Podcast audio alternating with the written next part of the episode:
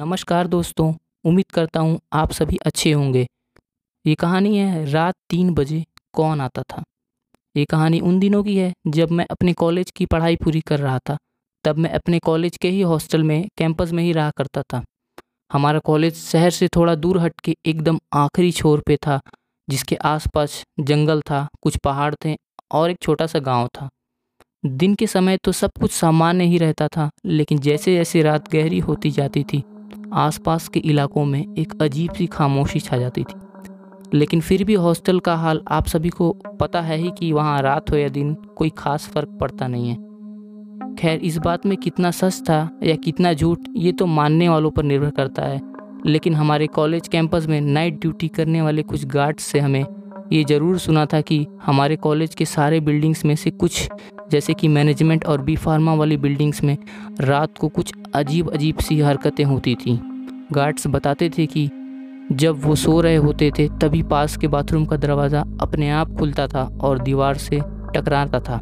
फिर जब वो उठकर दरवाज़ा बंद कर देते थे, लेकिन थोड़ी ही देर में दरवाज़ा फिर से खुल जाता था और टकराने लगता था। और अंदर से एक अलग ही तरह की सिसकियाँ भरी आवाज़ आती थी, मानो अंदर बैठ के कोई रो रहा हो। कॉलेज के पीछे रह रहे गाँव के लोगों से भी ये सुना था कि कॉलेज का कुछ हिस्सा सालों पहले एक कब्रिस्तान था। हालाँकि हमको इन चीज़ों में ज़्यादा विश्वास नहीं था और हॉस्टल में रह रहे लोग खुद को कूल और बहादुर साबित करने के लिए अलग अलग तरीके से मज़े लिया करते थे और जैसे कि नॉर्मली लड़के करते हैं, लेकिन सच तो ये था कि अंदर ही अंदर डर तो हम में से भी कुछ लोगों को लगता ही था। पर कोई बताता नहीं था। उन्हीं दिनों गर्मी के महीने मेरे साथ तीन चार रातें कुछ ऐसी हरकतें हुई जिसने मुझे और मेरे रूममेट को सोचने पर मजबूर कर दिया। उन दिनों थोड़ी गर्मी ज़्यादा थी और तभी अचानक हमारे रूम का पंखा ख़राब हो जाने के कारण मेरा रूममेट अमित किसी दूसरे लड़के के रूम में जाकर सोने लगा और रात के समय रूम में मैं अकेला ही सोता था। तभी एक रात मैं गहरी नींद में सो रहा था। तब अचानक मेरे सर से थोड़ी दूर ही रखे अलमारी के ऊपर से थाली ज़ोर से गिरी। जिसकी आवाज़ रात के सन्नाटे में इतनी तेज़ी से गूंजी मानो कि पूरा मानो हॉस्टल गूंज गया हो। जैसे आपको पता ही है कि अगर नॉर्मल एक चम्मच भी गिरता है तो कितनी आवाज़ आती है। तो ये तो फिर भी एक थाली थी। फिर भी मैं अचानक उठा और डर तो मुझे लगा, लेकिन मैंने खुद को, चूँकि वो थाली थी तो मैंने समझा बुझा कर मैं सो गया। उसी रात, ठीक रात तीन बजे पैंतालीस मिनट पर मेरे रूम का दरवाज़ा ऐसे बजता है मानो कोई इंसान उसे ठक ठक ठक ठक ठक ठक बजा रहा हो और फिर थोड़ी देर के लिए रुक जा रहा हो। ऐसा दस मिनट तक होने के बाद आखिरकार मेरी नींद खुली और जब मैं जगा तो मुझे कुछ समझ नहीं आ रहा था, लेकिन इतना तो मैं श्योर था कि रूममेट या कोई और नहीं हो सकता, क्योंकि अमित या कोई और अगर होता तो मुझे दिख जाता, क्योंकि मेरे रूम के दरवाजे पर एक छेद था जिससे बाहर कोई भी खड़ा हो वो दिख जाता, लेकिन उस समय ऐसा कुछ भी नहीं था। बस इसी कारण मेरा डर मानो एक हकीकत में बदलने लगा। फिर मुझे कुछ समझ नहीं आ रहा था कि क्या करूँ मैं। मैंने कमरे की लाइट जलाई और किताब खोलकर बैठ गया पढ़ने। और जब मैं बोलता, कौन है? कौन है? तो आवाज़ रुक जाती और जैसे ही मैं किताब पर देखता तो फिर से वही ठक ठक ठक ठक की आवाज़ आने लगती। ऐसा लगभग पंद्रह मिनट चलने के बाद, न जाने कब मेरी आँख लग गई और मैं सो गया। सुबह उठकर मैंने अमित को ये सारी बात बताई, लेकिन उसने कहा, अरे, ऐसा कुछ नहीं होता, वो सब फालतू का दिमागी वहम है और कुछ नहीं। और मुझे भी लगा कि हाँ बात तो सही है, और मैंने भी इग्नोर किया उस रात को।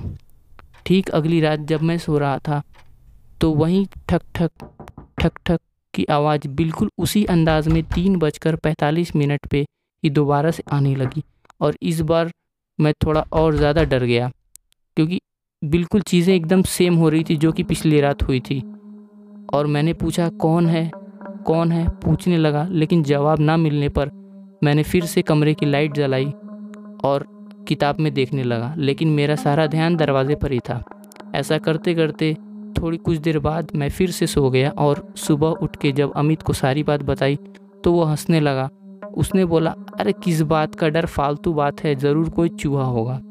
क्योंकि हमारे हॉस्टल में चूहे बहुत रहा करते थे तो मैंने भी सोचा हो सकता है चूहे ही होंगे। फिर मैंने भी खुद को मज़ाक ना उड़े मेरा और इसलिए मैंने किसी से नहीं बताया और बात को इग्नोर कर दिया। फिर तीसरी रात जब मैं सुबह सब कुछ इग्नोर कर कर मैं गहरी नींद में सो रहा था, तभी जो हुआ वो कुछ ज़्यादा हो गया मेरे लिए उस समय। हुआ ऐसा कि जब मैं सो रहा था तो फिर से वही आवाज़ ठक ठक ठक ठक की आने लगी। और उठते ही बिना कुछ सोचे मैंने सबसे पहले तकिए के नीचे से अपनी मोबाइल निकाली और वक्त देखा तो ठीक तीन बजकर पैंतालीस मिनट ही हो रहे थे। और आवाज़ इस बार मेरे कमरे के मेन दरवाजे से नहीं, बल्कि बालकनी के दरवाजे से आ रही थी। जी हाँ ये वही बालकनी का दरवाज़ा था जो ठीक हॉस्टल के पास वाले मैनेजमेंट की बिल्डिंग की तरफ़ खुलता था। और मेरा कमरा हॉस्टल में सबसे पहले वो कमरा था जो उस बिल्डिंग की तरफ़ सबसे पहला और उस रात कुछ ऐसा माहौल बना कि चीज़ें बिल्कुल उल्टी हुई कि मैं चाह कर भी दोबारा सो नहीं सका और सुबह तक जागता रहा। इस बार तो अमित को भी मेरी बात पर यकीन हो गया, क्योंकि चूहा, बिल्ली या कोई भी जानवर लगातार तीन दिन एक ही समय पे एक ही जगह नहीं आ सकता। और इस बार तो दरवाज़ा भी दूसरा वाला था। फिर आखिरकार हम लोगों ने ये डिसाइड किया कि अब कमरा ही शिफ्ट कर लेते हैं और हमने अपना कमरा बदल लिया। पर आज तक ये समझ नहीं आया कि असलियत में जो उन दरवाज़ों पर आता था, वो कौन था? क्या सच में कोई आत्मा थी या कुछ और? आई होप कि आपको ये कहानी अच्छी लगी होगी और आप चाहते हैं कि मैं आपकी कहानी लोगों से शेयर करूँ तो लिंक डिस्क्रिप्शन में मुझे मैसेज करें। धन्यवाद।